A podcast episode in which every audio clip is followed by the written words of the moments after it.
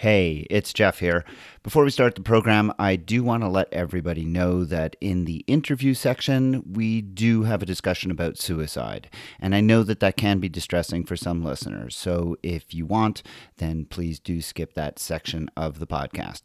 If you are struggling with any kind of mental health issues at this or any time of year, I hope that you'll reach out for help.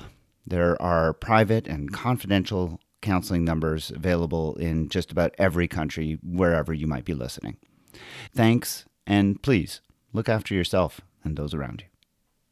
I, I think I've learned a few times that most of the time anger is not a very useful emotion. I think anger can get you through maybe a few hours or, or a day or maybe a few days, but the emotions that help me kind of get through life, the tough parts of life are sounds sappy, but it's love. It's, it's understanding. It's sitting with things and, and looking at them from different perspectives to try to make some sense of it and then embracing it and controlling what you can based on that.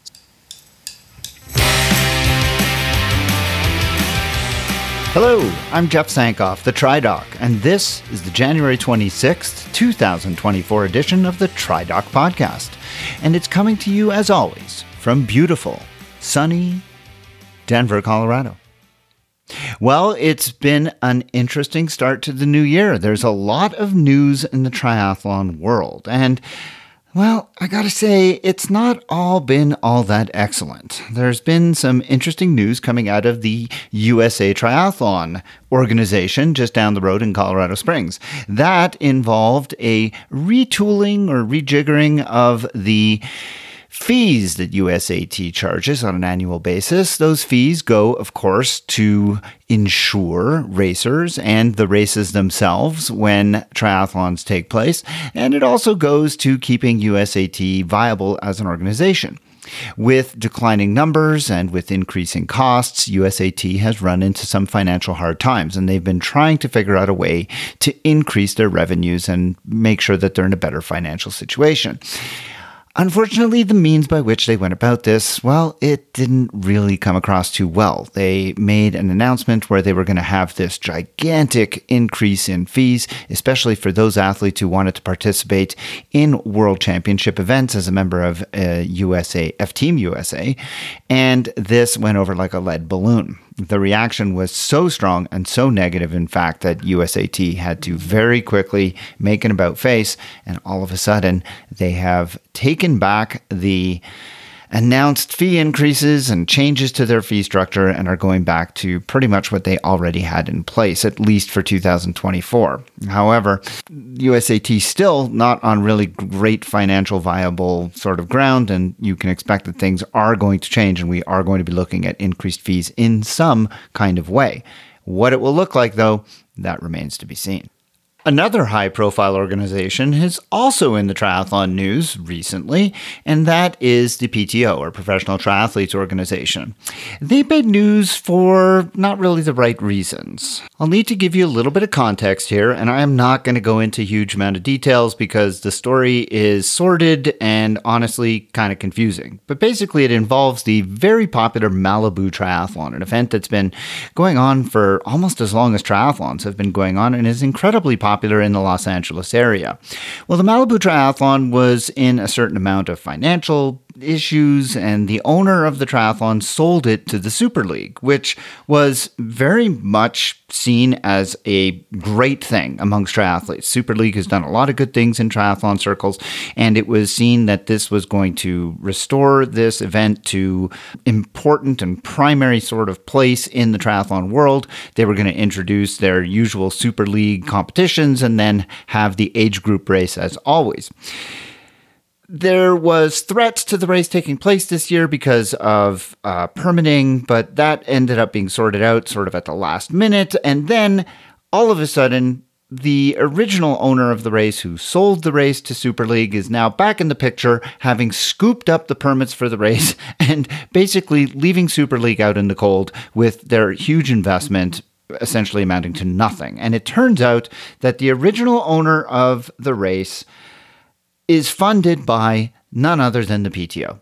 So the PTO is looking uh, potentially a little bit nefarious here and not really on the right side of things. Now, on the one hand, the PTO now has its hands on a very valuable commodity in the form of the Malibu Triathlon, but the means by which they obtained it looking a little bit sketchy. Now, not all of the facts are out right now, but I got to say, as somebody who has come to really appreciate what Super League has done and is doing for our sport, I, for one, am not going to be terribly happy if it looks, if it comes about that what actually looks like happened turns out to be the truth, and that is that the PTO has had some underhanded dealings here in getting the Malibu Triathlon away from the Super League. Time will tell. Not all the details are known, but that's kind of what it looks like right now. Now, the other news involving the PTO, and that's something that just came out today, is that they have finally announced another event. As I mentioned on a uh, recent episode in my monologue, the PTO has been very slow to announce other events. We knew about the Asian Open that was, is happening in April in Singapore. We knew about the European Open that is happening in September in Ibiza, Spain but we don't know anything about any other events. There was supposed to be an ongoing series, but uh, we have all been waiting on tenterhooks to see if the PTO was going to have anything else to add to their calendar. Well, as of today, they have one more race, and that is a 100K event that is going to take place in Las Vegas, Nevada at the site of the previous 70.3 World Championships that used to take place. It's in the neighboring town, actually, of Henderson at Lake Las Vegas, a man made lake that sits just above Lake Mead and presumably will involve biking around Lake Mead, similar to what we saw with the 70.3 World Championships, although the course remains unannounced at this time. As I mentioned in my previous monologue when I talked about the PTO in its series, a four race series is not something that is particularly earth shattering. It is not something that the pros are particularly excited about, and many of them have yet to commit as to whether or not they're going to partake in this series or if they are going to jump to the Ironman professional series that has a fair amount of money invested into it now in pr- terms of prize money, and uh, some, like Lionel Sanders, have been quite committal in saying that nope, they're not going to get involved with PTO and they're just going to stick with the Ironman Professional Series. Others, like Sam Long and Lucy Charles Barkley, have been quite uh, vociferous in their support of the PTO and are going to commit to those races. So time will tell. We will see if other events are going to be added or if it's going to be a four race season for the PTO. If they have other races, it's unclear to me what they're waiting for in terms of announcing them.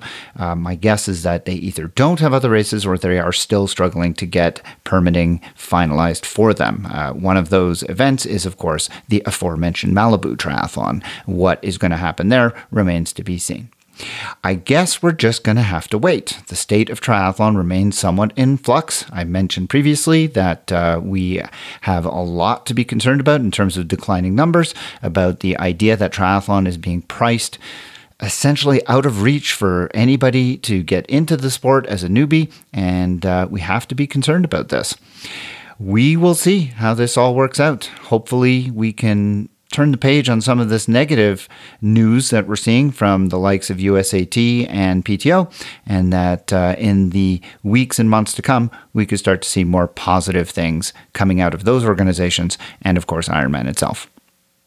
On the show today, I have a couple of interesting segments that I think you will all enjoy. First up, on the medical mailbag with my friend and colleague Juliet Hockman, we are going to tackle a question that was submitted by, yet again, Andrew Patterson. Andrew is a longtime friend of the show. He produces the very entertaining and informative Ironman Hacks blog and website. He frequently submits questions that uh, we answer on the program, and today is no different. He reached out a little while ago and asked what the deal was with magnesium supplementation, particularly in the form of Pillar, which is spelled P I L L A R. It is a fairly new to North America, but uh, long standing supplement drink that has been advertised in Asia, Australia, and New Zealand as something that can really, really augment your sleep, your energy, and your performance simply by providing you with high levels of magnesium. Well, what's the science say about all of this? Juliet and I are going to look into it in the medical mailbag, and that's coming up really shortly. Later on, I have as a guest today Mark Evans, who is an age group triathlete who was severely injured in October of 2022 when competing at the Ironman 70.3 World Championships in St. George, Utah. He and another competitor were hit by an intoxicated motorist who pulled into the course at a very inopportune moment on a very steep and fast descent, catching Mark and another cyclist completely unawares and unable to change directions. They struck the car, both sustaining very, very serious injuries. Mark's attitude and demeanor after suffering these life changing injuries have always impressed me, and I wanted to have him on the program to share his experience and maybe give us some insights as to how he's managed through all of this and how he manages to keep such a positive outlook on life and on the driver of the car who was in the incident in question. Before all of that, I want to take a moment just to thank as always, my Patreon supporters who have decided that for about the price of a cup of coffee per month, they would like to help support this podcast, and in doing so, get access to bonus programs that come out about once every month or so. Most recently, there was a bonus episode that contained a medical segment dedicated to two different papers that I reviewed in detail and in depth that talked about the benefits of weight training and also on why it's so important to stay warm when training during the winter. You can get access to those kinds of episodes that uh, are available on a private feed, available only to subscribers. You could find out all the details on how to do so at www.patreon.com forward slash TriDoc podcast. And as always, thank you in advance just for considering.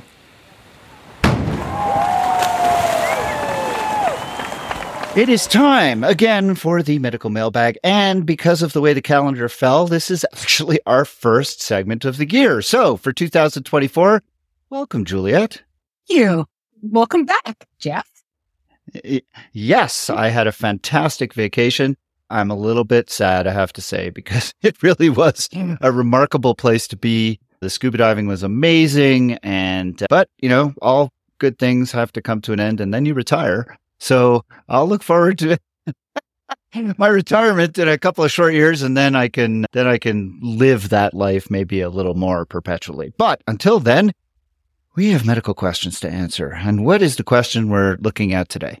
Right. So this question comes from one of our listeners, one of the TriDoc podcast listeners.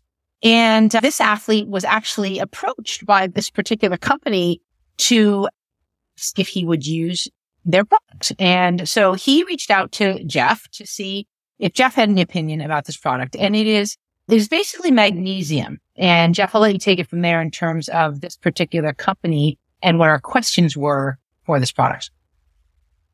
Yeah. So specifically, the product is Pillar. I think it's pronounced, I don't think it's Pillar. I think it's I Pillar. Think it's Pillar, it's Pillar yeah. Performance.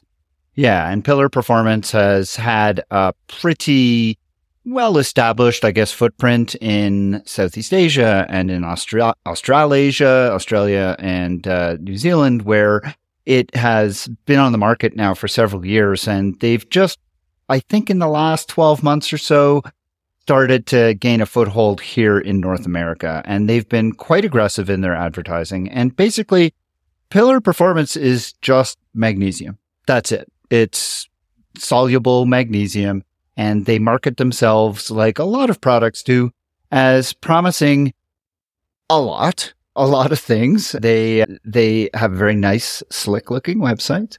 And on their website, they give the sense that Pillar Performance is going to be the answer to all that ails you in triathlon training. And they're promoted by some pretty heavy hitters. Yes, they are. Former world champion, now retired, Jan Frodeno, I saw that Ben Kanute is on there. I didn't catch if I didn't I didn't spend a ton of time on the website, but those were the two faces that I recognized. I'm sure they have female athletes as yep, well. Yep. They they definitely do have a, a pretty well established cadre of pros and as we've talked about before, just because a pro uses it doesn't mean that the pro feels that it's benefiting them, but they they just feel happy to be able to get the endorsement. So the question then becomes, okay, what is magnesium? What is it used for? What does it do? And does it, is there any science to actually suggest that any of the claims being made by this company are true? And, and should we consider supplementing with magnesium? And, and to be clear, Pillar suggests that their product be used at bedtime that it's uh, one one serving every night before bed. It's not something you take while you're exercising. It's not something you take before exercise, but rather it's a, a pre bedtime thing. And the reason for that is because they suggest that taking magnesium improves sleep. It improves recovery. They also, they don't actually talk about performance so much, but they do say it, it's a, a, a good mineral for uh, preventing cramping. Those, those are the three main ones. I think there was a fourth one as yeah, well. Yeah, it's supposed to boost energy, all day energy by supporting sort of energy production, uh, production in cells. That was their fourth claim. Right. So right. it's really, it's mostly recovery, so, sleep recovery, reducing muscle cramping and boosting energy. Those are their four big claims. Now, the good news is, is there's a ton of science on magnesium. Further good news is that magnesium is, in fact, an essential micronutrient. I say micro because there, you know, we have to distinguish between macronutrients, micronutrients. Macronutrients are carbohydrates, fats, things like that. Micronutrients is pretty much everything else. Minerals like iron are considered micronutrients. You don't need large quantities every day.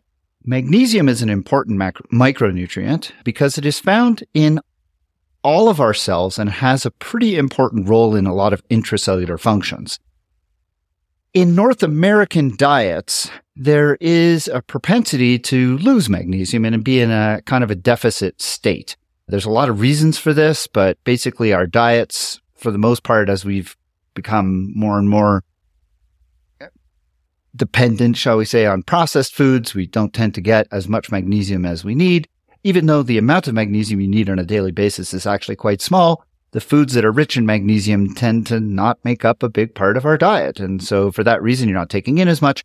And yet we continue to lose it because every time we exercise, every time we do anything, some magnesium leaks out of our cells into the bloodstream, gets filtered out by the kidneys and then lost. So if you're not replacing it all the time, then you, it is possible to get into a magnesium deficient state. Now, just how common magnesium deficiency is, is not really well understood. We know that there are certain populations, like alcoholics, for example, a population that I see commonly in the emergency department who are chronically magnesium deficient and it causes them significant problems. But in the average population, I can tell you, and I know this just anecdotally because we check magnesium levels on most patients that come in.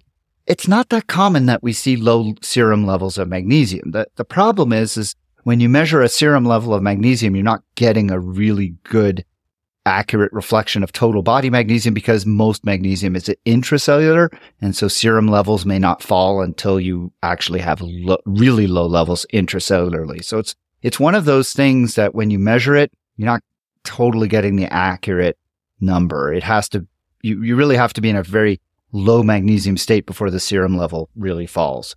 That being said, it's very unusual for us to see just normal, healthy people have low magnesium levels. Still, as I said, it is understood that because of the Western diet and because of just normal ongoing losses, a, certain amount of magnesium deficiency is believed to exist within the general population. It's just not sure. It's just not known how bad that is and how common it is. And so this has led to this idea that maybe it'd be a good idea to supplement with magnesium. So what does magnesium do? Well, it's critically important within our heart cells, where it has a very important role in stabilizing cell membranes and in allowing for normal conduction. So that's just put that one aside because that's not generally something that has anything to do with athletics. And it's certainly not something that Pillar is saying as a reason you need to take their product, which is good for them because they really shouldn't say that.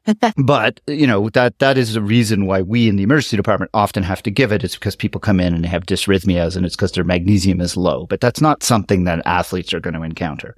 Other reasons that magnesium or other roles that magnesium plays is it definitely plays a role in our muscle health, both in how our muscles contract, but also in after muscle, after we've exercised in terms of muscle recovery. It also plays a role in the inflammatory process. It also plays, or it's thought to play a role in sleep. We'll come back to that.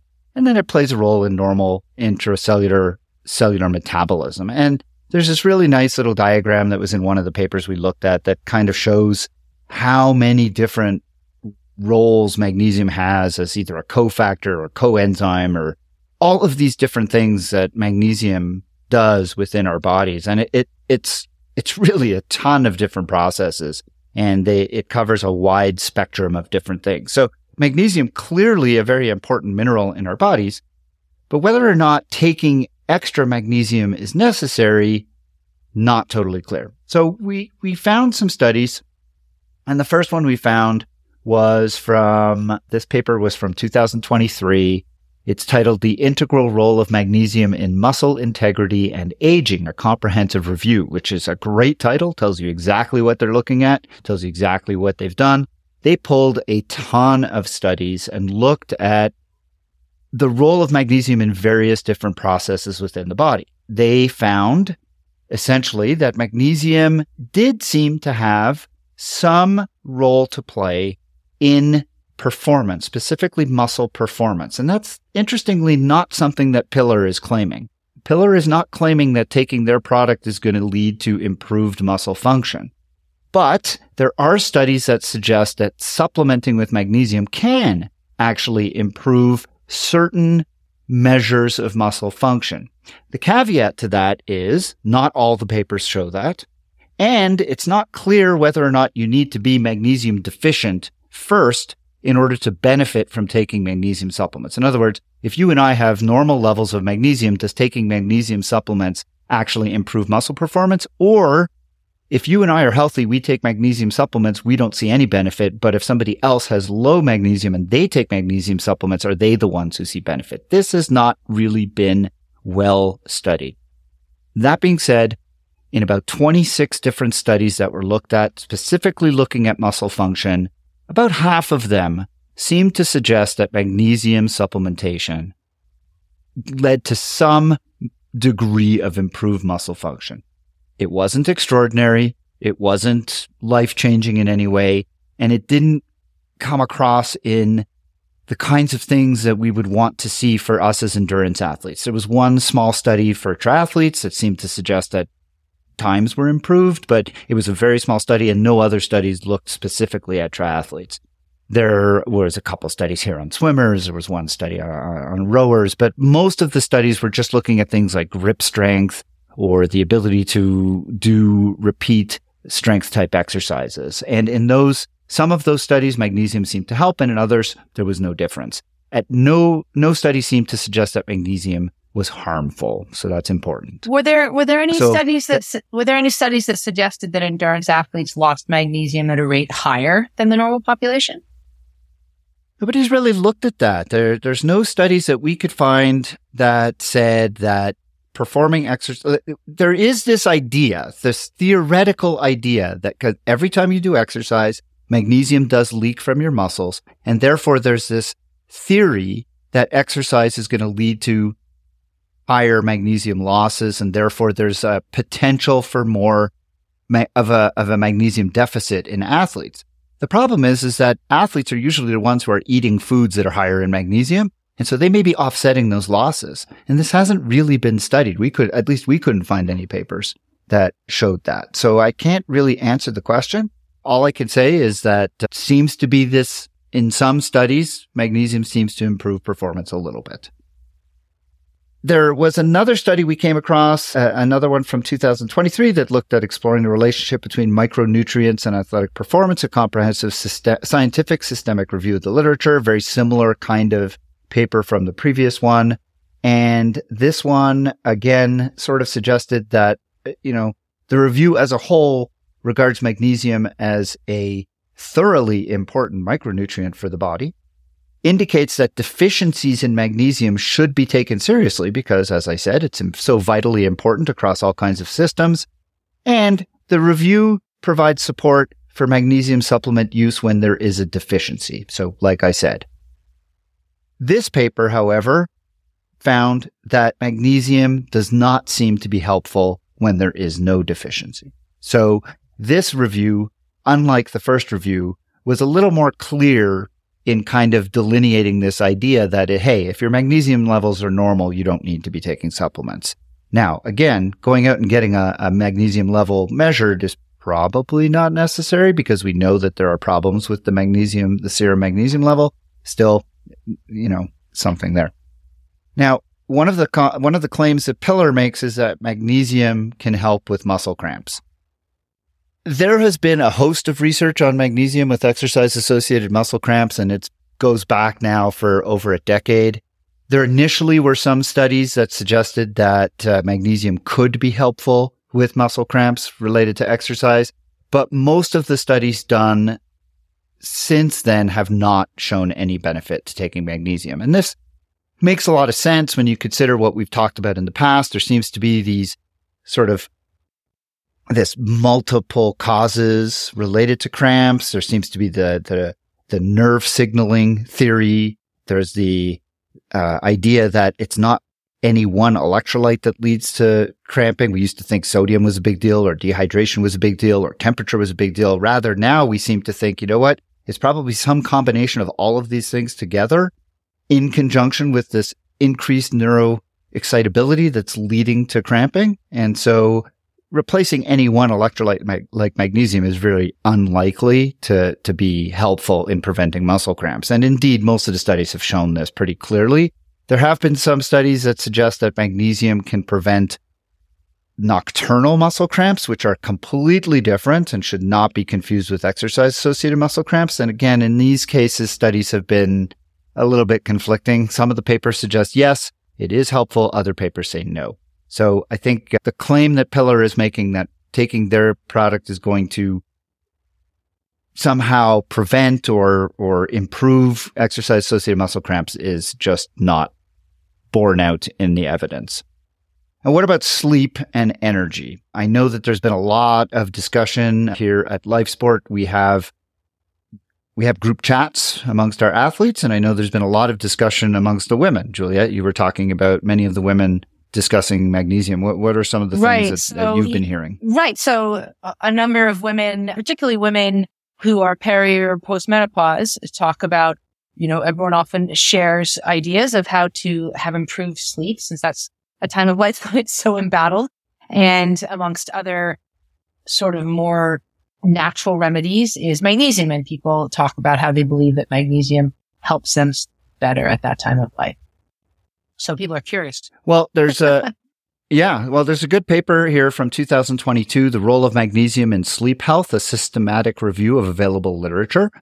It's not a ton of literature. You know, initial, st- uh, when they start pulling papers to look in these systematic reviews, they go through kind of a process where they they use a very broad net to identify any paper that might be relevant, and then they kind of cull them down, looking at, you know, does the paper actually look at what we're interested in? And eventually, if they find papers that actually look what they're interested in, how many of them are actually good science? Well, they started with 934 papers, which sounds promising, but only nine of them met criteria to be oh. evaluated in this systematic review. So it's a very small body of literature of good science that has looked at this. And what they found was really low quality of research that's investigated this question. So we don't really have a great answer. However, the, the, the the conclusions are are like really really waffly. It's almost like a waffle over a hedge on a fence.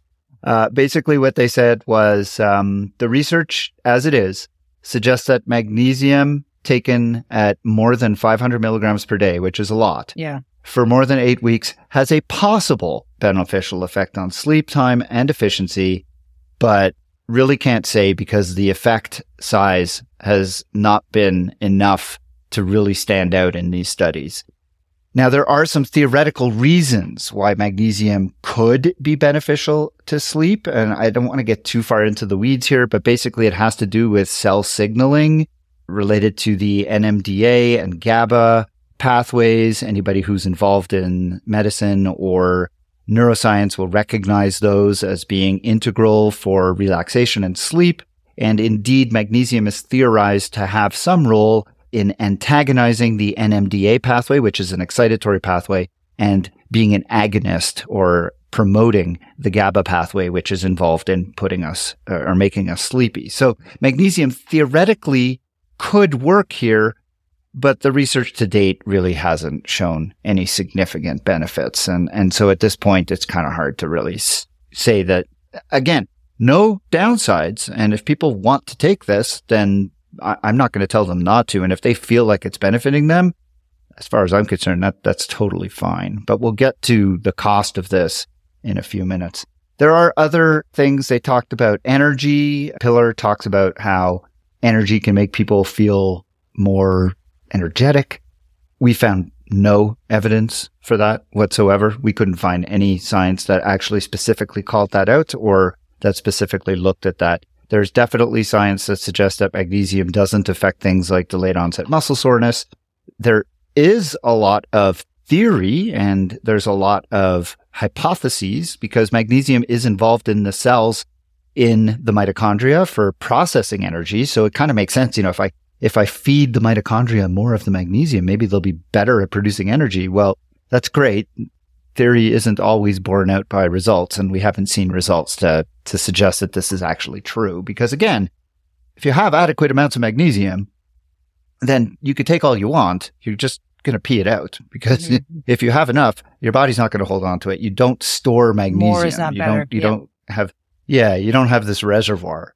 And then finally, there's one other thing I just wanted to comment on, and that had to do with inflammation because I mentioned it a little bit earlier on. Magnesium has been shown to be involved in the infl- in many inflammatory processes, and there are studies that suggest that magnesium supplementation can have an impact in lowering some inflammatory markers, but to date, none of that has been shown as having any true effects on disease state. So I've talked in the past about DOE and POE. So there's disease oriented endpoints and then patient oriented endpoints. And so seeing decreased inflammatory markers is great. That's like kind of a disease oriented endpoint. But what I really want to know is, is the patient feeling anything? Is, is that having any kind of, any kind of measurable effect on patients? And to date, taking magnesium, even though we see lowering of certain inflammatory markers is not resulting in any change in outcomes for patients that have been measurable in any way. So, you know, the take home here is that there, you know, magnesium sounds great. It certainly is benign. There is definitely danger to hypermagnesemia. You can take too much, but you're not going to get too much from Pillar because Pillar is only providing you 52% of the recommended daily allowance and at a cost. It's $50 for 40 servings. You're supposed to be taking one of these every day. So you're basically getting, you know, it's, it's 50 bucks for 40 days and you're getting 52% of the recommended daily allowance, which is, I don't know, is that adequate? I, I don't know that anybody's done a study. You know, the study I mentioned before was greater than 500 milligrams and you're only getting 300 and I think it's 320 milligrams from Pillar. So it's not even as much as some of these studies are saying you should take. Now, I think the, you know, you and I have talked about this before. Do you need a supplement or do you just need to eat a healthy diet, right? More spinach, more Yeah, beans, so- more so- chocolate. yeah, that's right. Because those are all places where you could find magnesium That's in your normal healthy diet. So if you have a nice intake of legumes and leafy greens and dark chocolate, hey, another reason to take dark chocolate, you're going to get probably enough magnesium to get you through. And there were other foods, tofu. uh, I can't remember what else was on that list, but there Edamame. bananas. Yeah, don't don't remember no bananas, Bananas with your with your cherry juice. Yeah. So to be clear, it's not it's not Pillar Performance in particular for whom we're debunking these claims. It's it's magnesium in general. So any product that is touting magnesium as the wonder the wonder element in their products, all of these are in the same boat in terms of how effective magnesium is on these different factors, promoting sleep, enhancing muscle recovery, boosting energy, cramping this. that. Yeah, and you know we've talked about magnesium in another form previously, and that was in Epsom salts. Mhm. For people who you know, this goes back quite a while. I can't remember when I discussed it. It was many, many episodes ago. But the town of uh, Epsom in England Mhm. was famous because people would go and drink the water from the bitter water from the the town.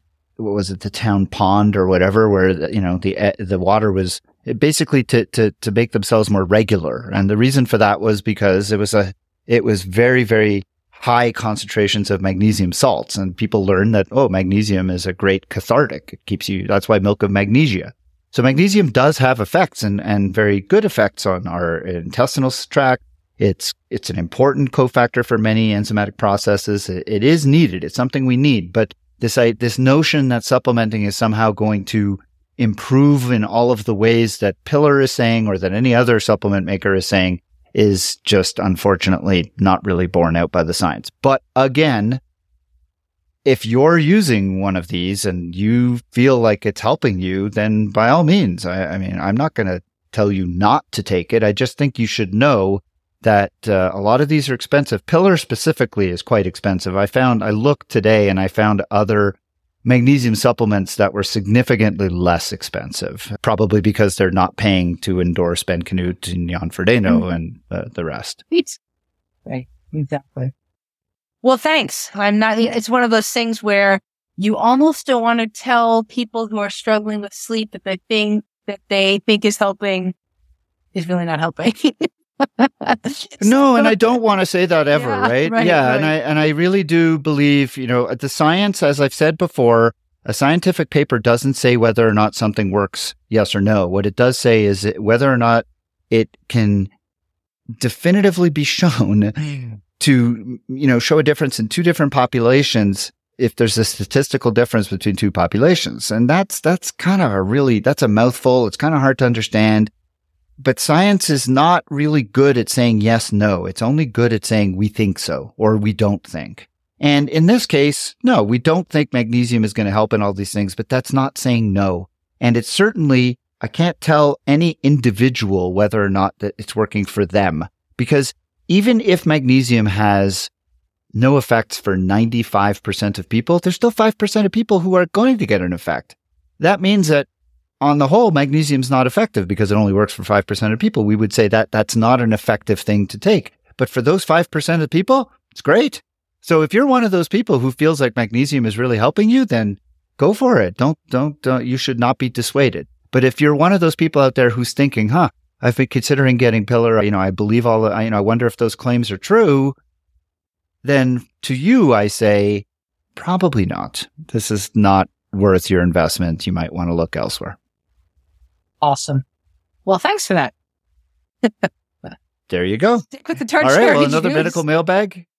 That's right. Tart cherry juice, spirulina, those are the yeah. caffeine. yeah, right. Well, another medical mailbag is put to rest. If you have a question that you would like to send to us for us to consider and get an answer for here on the podcast, please do send it to us. You could reach me by email at tri underscore doc at icloud.com or you can join the private Facebook group for the podcast. Just answers the three simple questions. I'll grant you admittance. You can join the conversation there and submit your questions. We'll be happy to answer them here. Juliet, thanks so much for joining me again, and we'll uh, speak again in a couple of weeks to answer another question. Thanks so much, Jeff.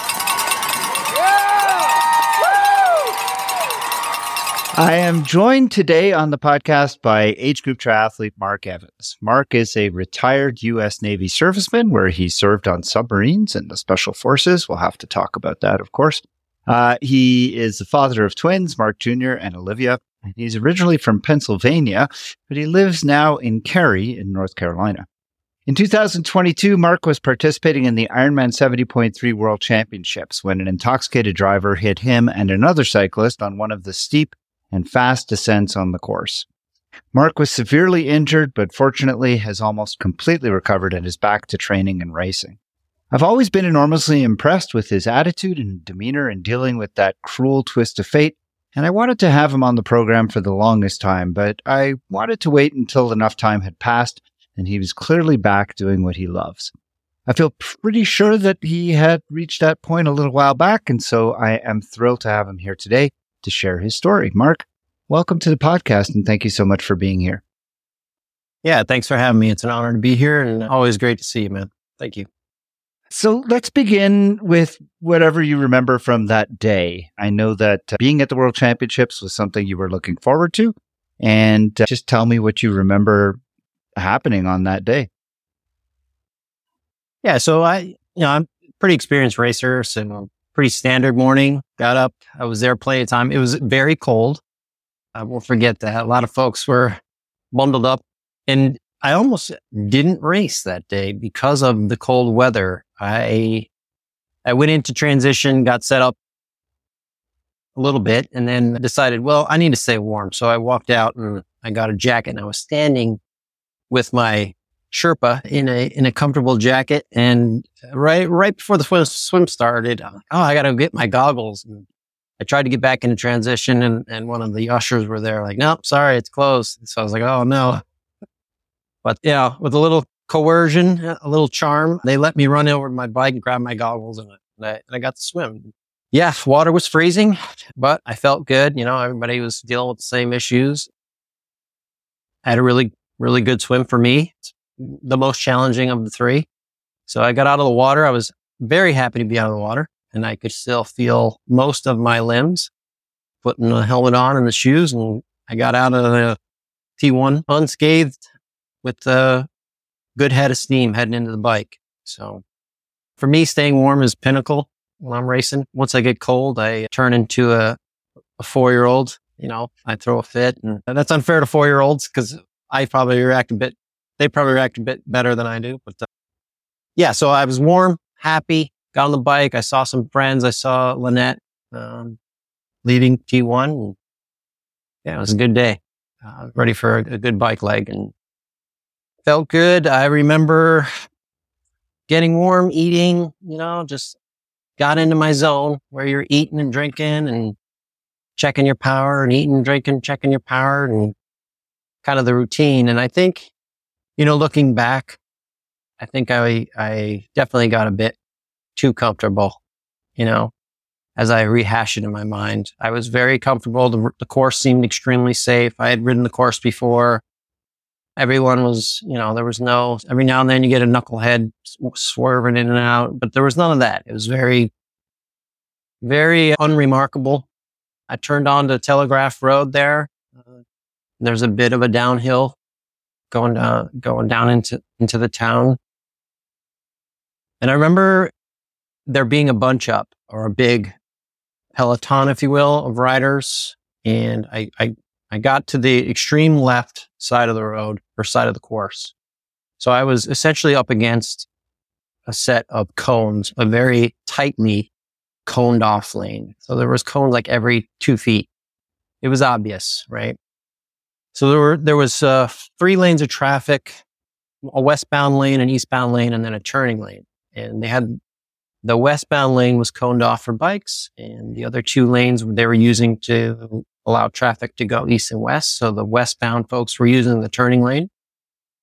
And as I was coming down the hill, I looked up and I saw a line of cars on the left hand side of me. So on the other side of the cones, probably five or six cars and they were stopped at a stoplight. There was a police officer there. Again, nothing, nothing that would say stop or, you know, or, you know, you're in danger.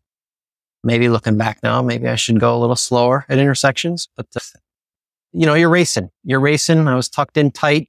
I was, you know, you know, I don't want to say I have no fear when I descend, but descending doesn't bother me. I'm able to stay in aero position and I'm comfortable there. And, you know, I just accept that I've taken all the precautions I can. And I, you know, if I, if I do crash, it's going to hurt. So I might as well go as fast as I can until that moment, I guess. But, uh, so yeah, I saw the line of cars. I came down. I was passing a few folks on the left. Again, I was at the extreme left because there was probably three or four lanes of bike traffic, if you will, different level riders. People get a little bit cautious on descents and they slow down and, you know, just got bunched up right there. And as I was approaching the light, I remember looking down at my bike computer, checking my, my watts, because I want to, you know, over pedal on the downhill. And then I looked up and it was clear. I looked down once again and then I looked up again and there was a gray Jeep SUV in front of me, probably, yeah, maybe 20 feet, very close. And it was it was at an angle. So that was, she was probably, the driver was probably the third or fourth car in that line. She was waiting to turn right to go across the bike lanes or the course. And the cop was letting people go right as it was clear. And she was probably third or fourth in line and she decided she didn't want to wait in line anymore. So she just, from a stopped position, turned her wheels to the right and drove out into the, uh, the bike course. and I happened to be to the far left there. And I, you know, I, I remember it's, it's crazy how slow time goes when you're, when you're in those situations, or at least you perceive it as slow. I remember saying to myself, should I hit the passenger side door or should I try to, you know, go left and, and, you know, go around the back of her, right? And I, tr- I tried to push my, w- my front wheel to the left to kind of miss or at least get a glancing blow off the back of the vehicle.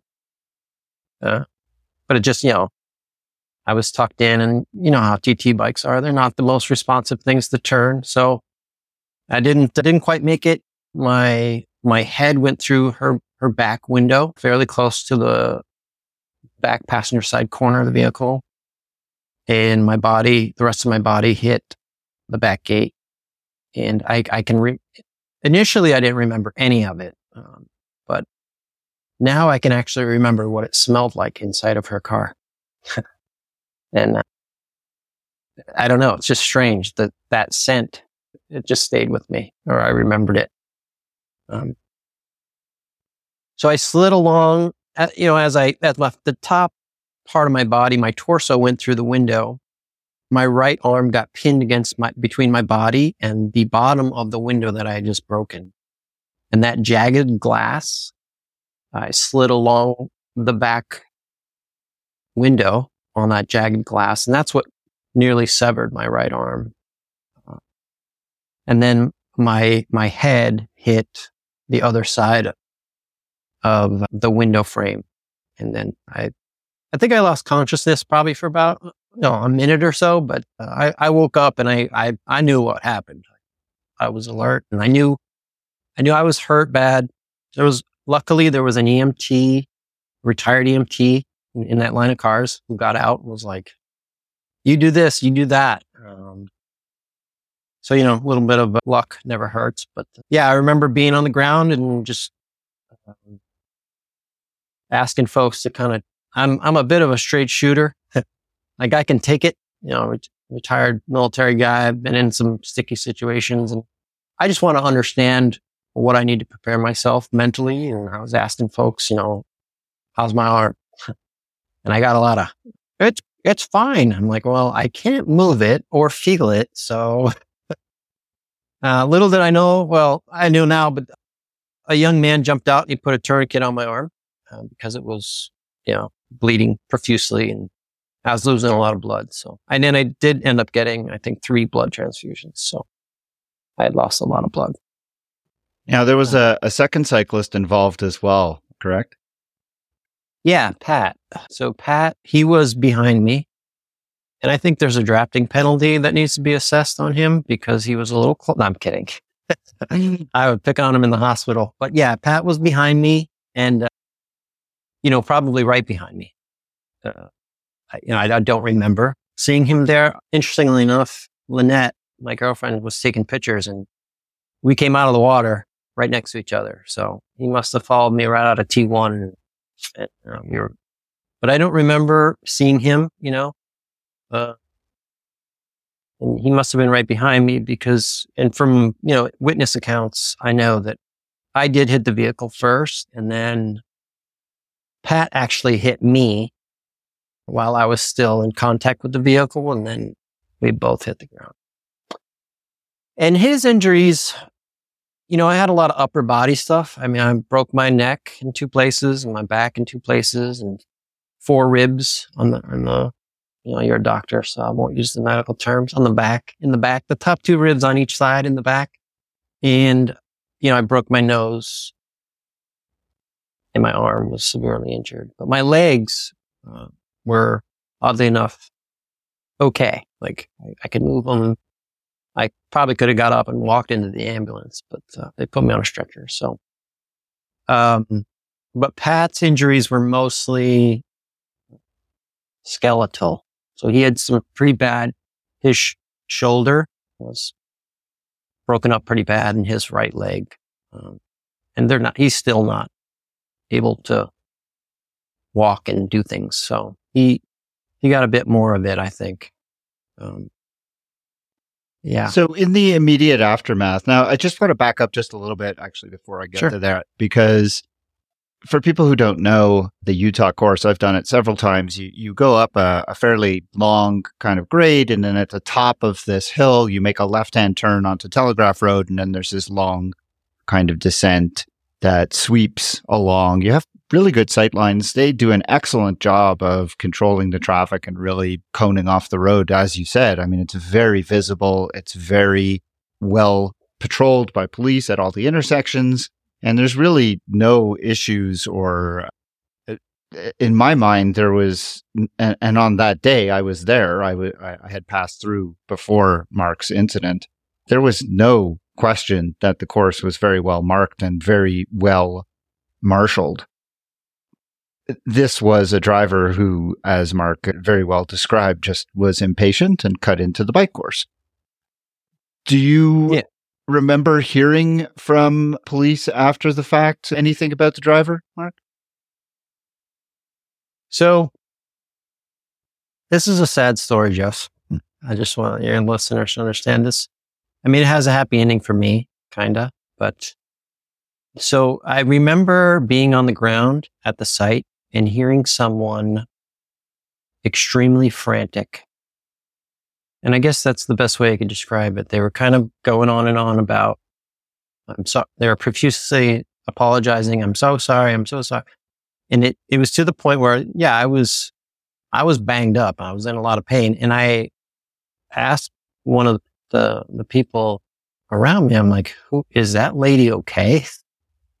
You know, I, cause I thought maybe sh- she had somehow been hit too, but it ended up being the person, uh, who hit me. She was, um, an older woman in her sixties, obviously had some challenges in her life and she used to drive from northern Utah down to the Vegas area once a month or every so often to purchase illegal drugs. And she was on her way back and she had taken drugs and she got lost or turned around and got off the highway and didn't understand, you know, didn't even know what triathlon was or why she was in that line or, and she just wanted to go home. So that's why she jumped out in front of me. Uh, and that's all things that the, the police officers told me uh, when I was in the hospital fairly, fairly quickly too. Like they, they arrested her right there and took her in and she admitted to everything. So it was, uh, yeah, she was, she had a rough life. And, uh, you know, that's something that I completely understood it. Like I wasn't angry. Like I, I know it sounds crazy, but you know, I, I have a large family and I have family members who struggled with addiction. So I get it, you know. Um, she didn't wake up that day and say, Hey, I'm going to go kill two guys on a bike course. You know, she was getting through the day the best she could and she was, she needed help and she just didn't, you know, didn't didn't get it in time. So it ended up in, Yeah, and it's a it's a testament to your attitude and your demeanor in this whole affair, and really why I wanted to talk to you. I I, I would hope that I would have the same approach and the same sense of grace. I, I I'm sure I would feel very angry at first, and I would hope that eventually I would come around to feeling the same as you, because, like you said, uh, it, it's unusual that somebody would get up in the morning and feel like, oh, this is what I'm going to do today, because that's just very much not going to be the case. We unfortunately more and more see stories of people who maliciously do injure and even kill cyclists, but this was not Yeah. the case in, in this instance.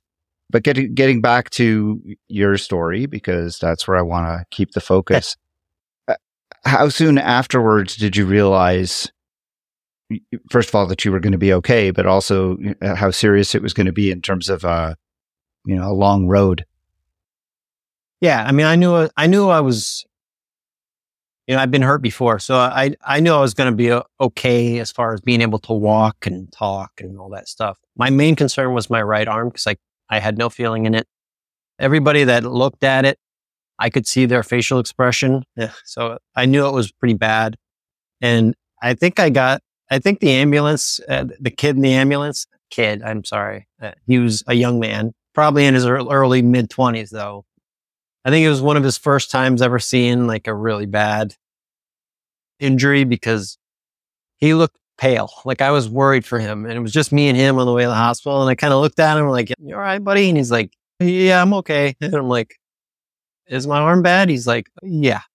Mm. so, you know, he was he was my first indication that I had a probably a long road to go with my arm. And that has been probably the, the, the longest pole in the tent, if you will. It's still not right. I have issues when I swim, almost like a spatial awareness thing, because part of my arm, probably from the elbow down to mid forearm, is still numb. I have no feeling there, no sensation. Uh, I have full mobility in it, like dexterity, my fingers, my grip strength is back, but I just can't straighten it fully. And I can't, you know, especially when I'm in the water, it's hard for me to know if, like, if my arm is straight or down or in the catch position, if you will. For some of the experienced athletes, they understand what I'm talking about. Yeah, but, um, but you are swimming and you have, you know, come back, which is to me remarkable. I, I, just keep thinking of the the way you impacted and you mentioned you had a broken neck but the fact that you had no major internal intracranial injuries the fact that you had no spinal injury uh, that to me is really the most amazing part of the whole story and the fact that you are able to to keep working on your rehab and able to do to race again is really the the most amazing and most positive outcome of all of this yeah and uh, you know as a young child i was in a motorcycle accident well i was 14 and i, I lost my spleen and the difference in my life has been taking care of yourself. Like every, every time I eat well and exercise, I've, my immune system's been really good and I haven't had any issues from it. Um, so I've kind of had to lead that kind of life. And, and I will, and the only reason I mention that is not to say, oh, look, look at me. Cause I love pizza and eating, you know, sitting on the couch. I love all that stuff too. But when the surgeon, after he fixed my arm, he put my arm back together, the orthopedic surgeon, he said, you're the, you know, kind of what saved your arm was that it was such good viable tissue. Like it was, you know, it was muscle, it was healthy, right? So I think part of that, you know, I was healthy to begin with when I hit that car. And I think that every little bit helps, you know, I was lucky for sure, but I also had a good starting point that a lot of my injuries were not complicated by existing conditions, if you will. And what have you taken away from it? Like, I mean, as you, as you, obviously you've taken away physical scars, but as you are here now, a year and a few months past this, do you carry any psychological scars from this? And, and do you have a different outlook on life?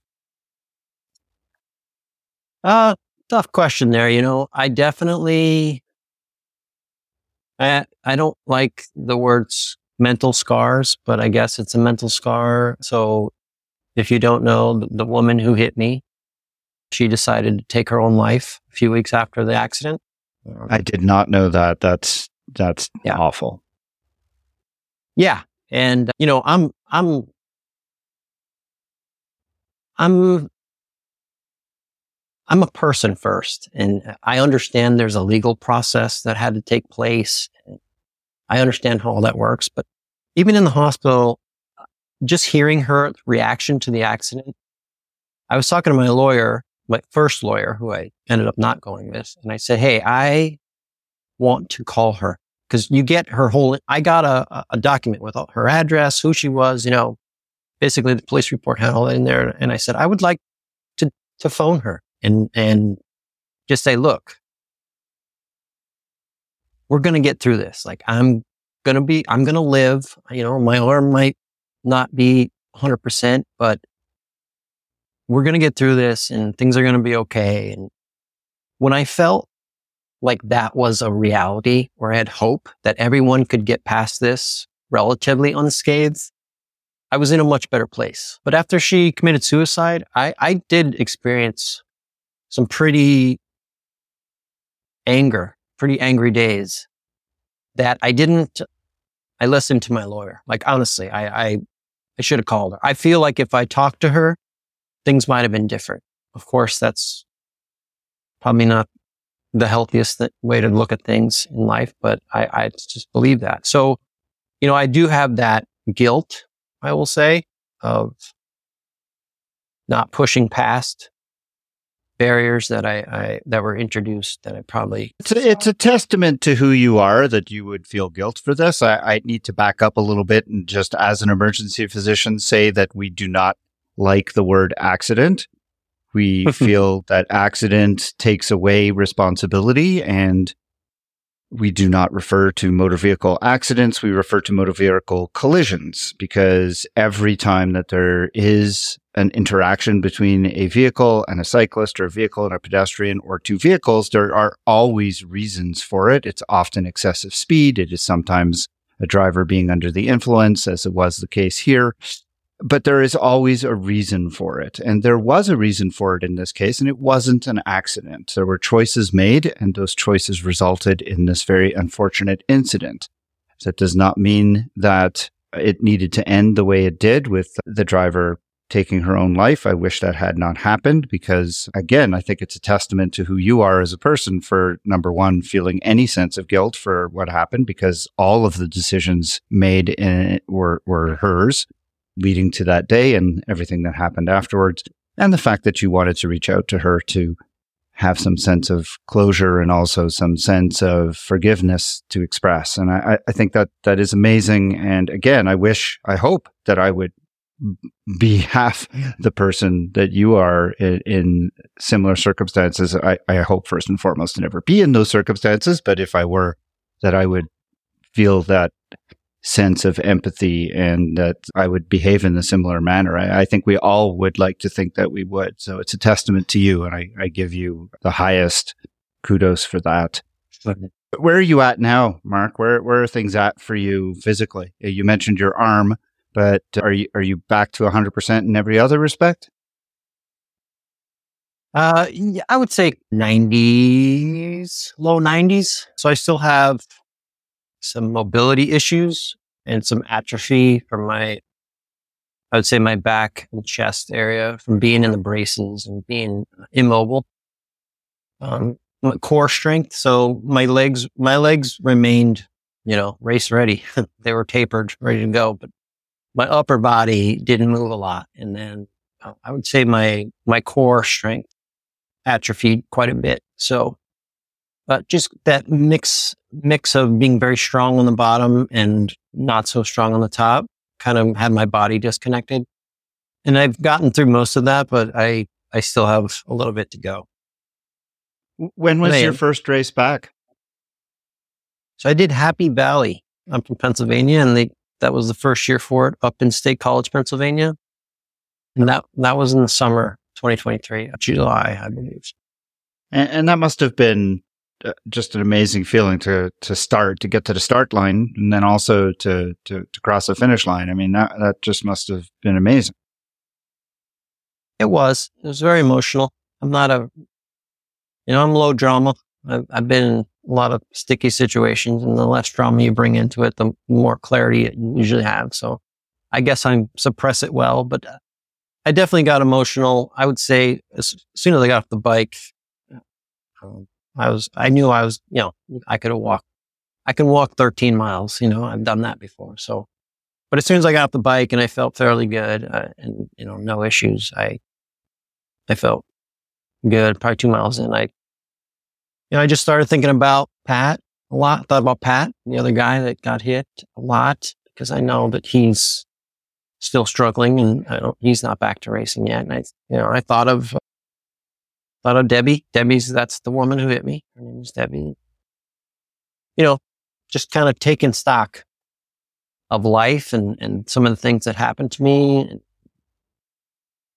I guess, I guess partially some of that closure you were talking about that, you know, so you're still in touch with Pat then? First of all, where is Pat? And I think he's in Utah, right?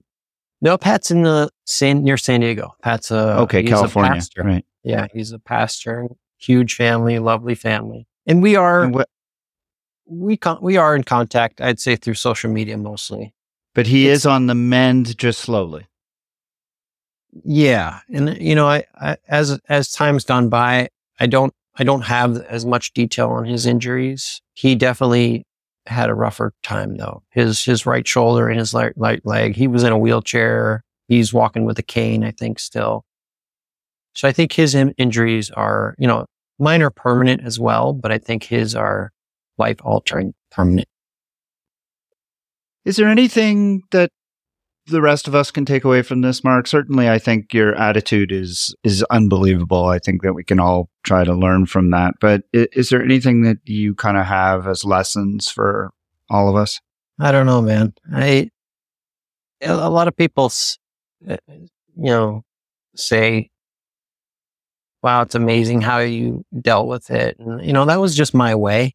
It's not that it's right or wrong, or I just I was just trying to figure it out myself and having the background that I have, uh, the experiences that I have, being in war and pretty terrible areas of the world and seeing horrible things.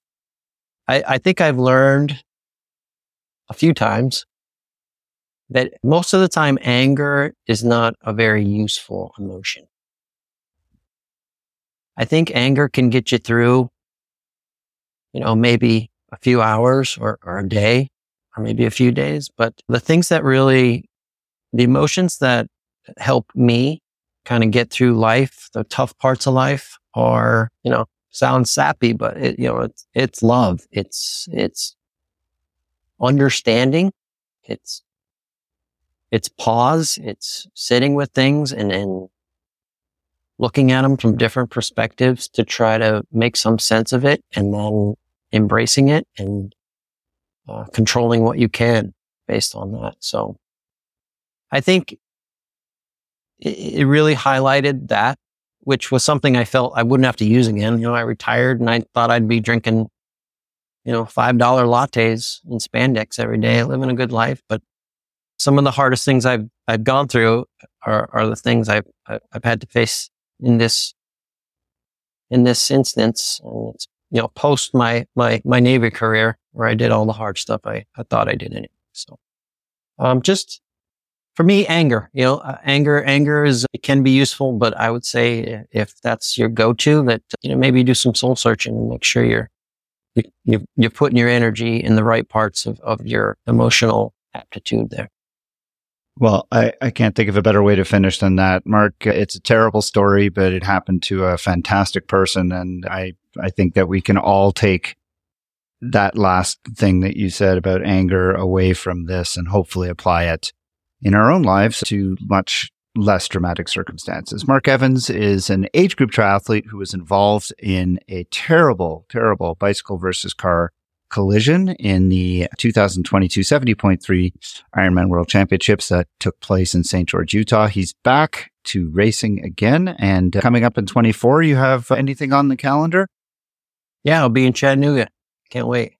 Excellent. All right. Well, we'll be looking for you out there and we'll wish you the best of luck on your continued rehabilitation, training, and racing. Mark Evans, thank you so much for joining me on the TriDoc podcast today.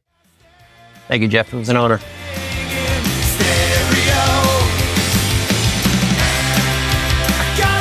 And that's it for another episode. The TriDoc podcast is produced and edited by me, Jeff Sankoff, along with my interns. I'm Agent Johnson. This is Special Agent Johnson. Oh, how you doing? No relation. I'm, uh... I'm Jeff Sankoff, uh, the, the TriDoc. I'm in charge here. Not anymore.